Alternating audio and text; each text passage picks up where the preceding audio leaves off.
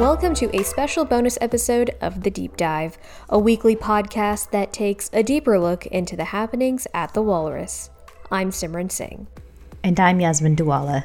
On this episode, it was important to me throughout that none of the book feel complainy and kind of take the reader through this tour that does point out certain landmarks like yeah that's that's not great and like here's a problem but that does so in a way that feels like we are sharing in a conversation like the sort of the dominant move is like hey isn't that weird? Or isn't that funny? Or isn't that bizarre? Or haven't you felt this too? Rather than anything that feels like finger pointy. Two former voices from The Walrus.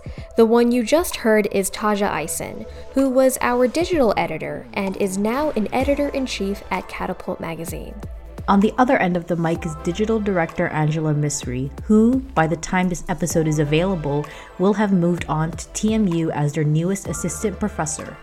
Angela and Tajja talked about her new book, Some of My Best Friends Essays on Lip Service. It's an essay collection about race, justice, and the limits of good intentions. It's our last episode of the season, no, really this time, but we hope you will share it widely and stay tuned for season two of the deep dive.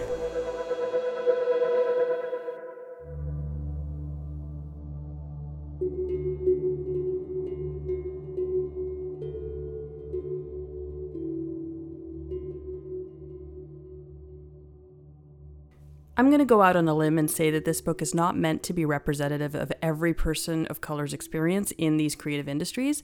I felt like this was very much you describing little vignettes about your life, and then you're sharing them to start these conversations about what we say and what we leave unsaid. Yeah, definitely. I think, I mean, I, I haven't, I've lived a very lucky life, but it hasn't been a representative one. And I very much wanted it to be the book is a journey. It's very much the journey that I was on and the work that I was doing to sort of puzzle through some of these kind of questions that we see resurfacing in culture. And while I very much hope that it sort of illuminates things for the reader and gives pleasure to the reader, it's also just me trying to figure a lot of stuff out and is therefore sort of very specific to my preoccupations and my interests and my concerns and my my way of seeing the world but that's what i you know i wanted to do. I wanted to sort of present a worldview. I think depending on how you come at this book with your own baggage you're going to take different things from the book. Have you noticed that when you're talking to other people who've read your book? Absolutely. Because in some ways that's that's great and is very much the sort of thing i was going for. You know, when somebody says, oh, this, you know, the way you talked about your experience in journalism just made me feel sort of I thought, oh, finally someone has articulated that. Like, I love to provoke that reaction in a reader. Like, thank you. I have been waiting for somebody to put words to that. But also just because of the nature of the book and because it's about things like inequity and sort of systemic discrimination, people are going to sort of bring very weird baggage to it too. And they are going to read me as representative of all racialized people. And I think a really common misreading of the book is that I am talking about how hard it is to be a minoritized person and I'm I'm not at all. Like that's not how I feel. It's not where I'm coming from. It's not even really in the book. but, you know, because of who I am and what I write about, you're right that people do bring their their own baggage to it. Something I thought about when I was reading it is I wonder if people think, wow, this woman is so successful. What is she even going on about? You've done a lot, you've accomplished a lot in your time on this earth. I'm sure there are people who read it and go, she's super successful. What is this even about? I mean, that sort of reading where it's like, what is she complaining about, is a very sort of, it's a worldview that's at risk of sort of being very tokenizing. It's like, okay, well, there's one person of color in this space, therefore we fixed it. Um, and that's exactly the sort of move that the book is kind of meant to pick apart and critique and unpack. But, you know, it's important to me too that sort of, it was important to me throughout that none of the book feel complainy. Like, I always wanted it to sort of have a sense of curiosity and joy and fun and interest and, and kind of take the reader through this tour that does say, you know, does point out certain landmarks like, yeah, that's that's not great and like here's a problem, but that does so in a way that feels like we are sharing in a conversation, like the sort of the dominant move is like, "Hey, isn't that weird?" or "Isn't that funny?" or "Isn't that bizarre?" or "Haven't you felt this too?" rather than anything that feels like finger pointy. So there are nine specific stories in this book. How did you approach each one? Did you just bullet point the whole thing out and then start writing? That's a great question. Weirdly enough, the essays appear in the book more or less in the order in which I wrote them, which I, I didn't necessarily set out to do. I sort of I set out to write them in a way that balanced the more research heavy stuff, more research heavy pieces with the more personal material, just because that was a way that felt like it kept the writing process changeable and fresh enough to keep me interested. And I ended up feeling like that would be really helpful for a reader too, is that, you know, to kind of balance something that's more sort of memoir focused with a piece that is a little bit more historical and researched, or a piece that has a little bit more pop culture versus a piece that might draw on more scholarly sources. And what I sort of discovered as I was writing it was that I had kind of arranged the pieces so that they started with me as a much younger person. You know, it opens with me as a kid going to cartoon auditions, and it sort of it closes with me sort of at present slash in the future about to move to the U.S., which is not at this time something that I uh, you know I haven't made the physical move yet.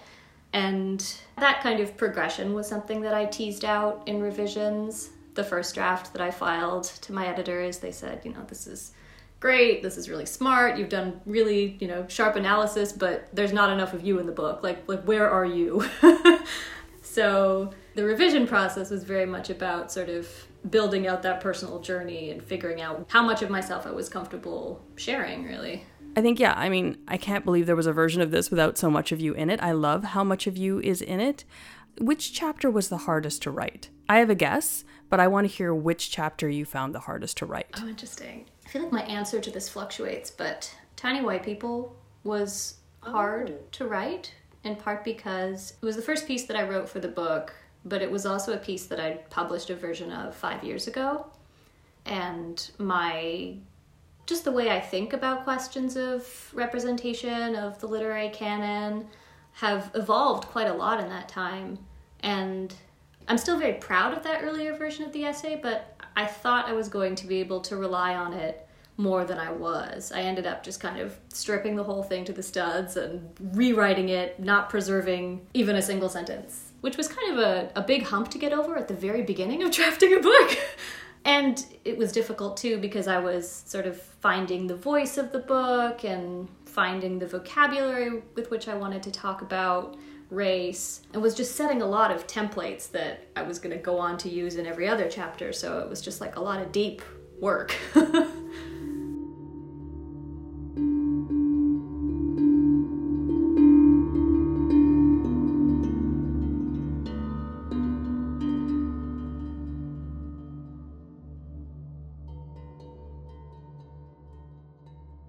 See, I guess diversity hire, and that just shows you the baggage that I bring to your book.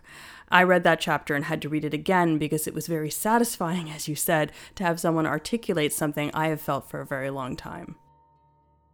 Can you talk a little bit about absolution in your book and how you write about it? Because it's in many different chapters. Can you talk a little bit about that idea of an agenda of absolution? Yeah. I, first of all, I I'm so grateful that you noticed that. That's not like I hadn't thought of absolution as a sort of thread that runs through the book, but you're absolutely right.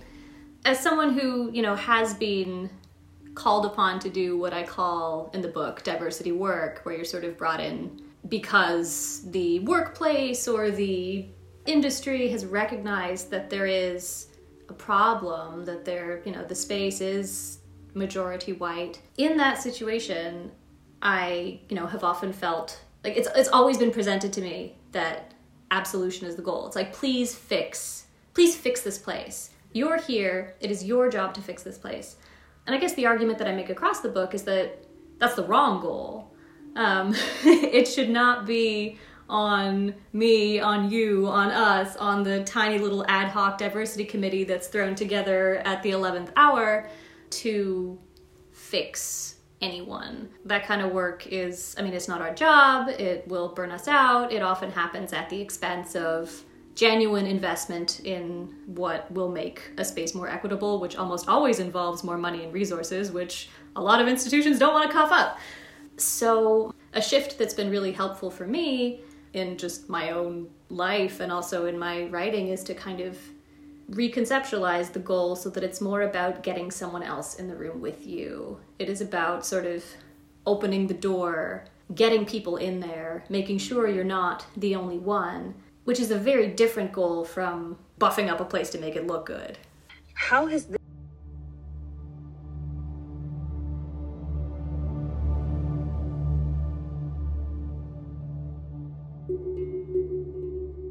My next question for you is How has this part gone? How has your book coming out and different people interviewing you gone? How has that gone in terms of things we say and the things we don't say? And be as honest as you can. It's hard. It's been difficult. Like, I, I've been, for the most part, wildly lucky in terms of the conversation partners I've had. Like, everyone I've done events with has been perfect and incredible and has, you know, gotten the book. But I have very much felt I have expended more energy than I thought on just trying to control the conversation around the book, and it's it's so easy for it to veer into Tajja Isen writes about how hard it is to be black, or people thinking that I'm suddenly an expert on cancel culture, which the book is not about, or it's funny because in the book I write about how afraid I am as a writer of being pigeonholed, and I also happen to have written a book that has an extremely sort of high chance of being pigeonholed by virtue of what it's about. Like, from the beginning, have always wanted this to be talked about like it's a serious work of literary and cultural criticism and does different and fresh things with the essay as a form and is funny. And I don't think that the even the, the publishing industry, the media industry as it exists, has a robust language for talking about those kinds of books when they are by people of color, when they are about things like systemic inequity. It's just, it's what it does have a very sort of big appetite and language for is books that are about, you know, about suffering, about trauma, about, and those books exist and they're great, but it's, it just becomes very easy for like my book to be talked about like it is something that it's not and that honestly, they want to put it on a bookshelf. They want to put it on a specific bookshelf that they've already reserved for you. Yeah, and that's that's hard and disheartening, and something that is very weird to like process in real time while trying to promote a book. I think that's such a surface reading of your book because you're right. The publishing industry, and you've written about this, you've actually edited stories for us about this, about the publishing industry not having the language. Last question here. I'm not going to look to you for solutions, but with all this experience in mind, if you had to advise someone writing their next book, is there any advice you'd give them?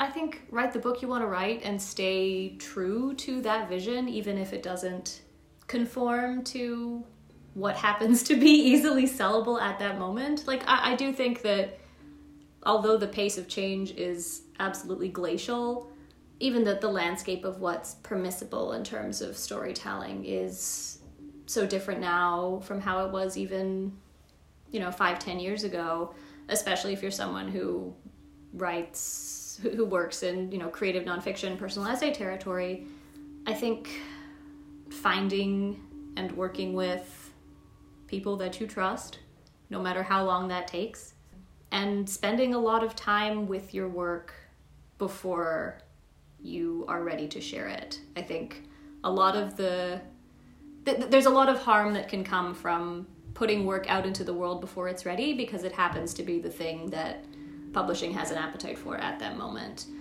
And that's why I feel so lucky to be an editor too, is because I get to sort of find new people, nurture them, and like help them through the process of publication. It's not just about finding the story that people want to read, but sort of making sure that the writer is ready to make that story public and help it find its audience.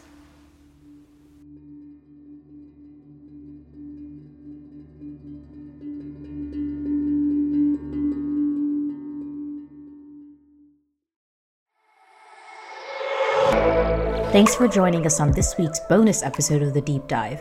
This week's episode was produced by Angela Misri, Simran Singh, and me, Yasmin Duale. Angela Misri edited this episode. Thanks so much to Tajja Isen for joining us. An excerpt of her book, Some of My Best Friends Essays on Lip Service, is up on our website. Find the link in our show notes. Music for this podcast is provided by Audio Jungle. Our theme song is This Podcast Theme by In Plus Music. Additional music is Stay Cool by Loops Lab, and podcast intro by In Plus Music, and Ethereal Relaxation by Kevin MacLeod. Don't forget to subscribe to the Deep Dive from the Walrus on Apple Podcasts, Spotify, or wherever you get your podcasts.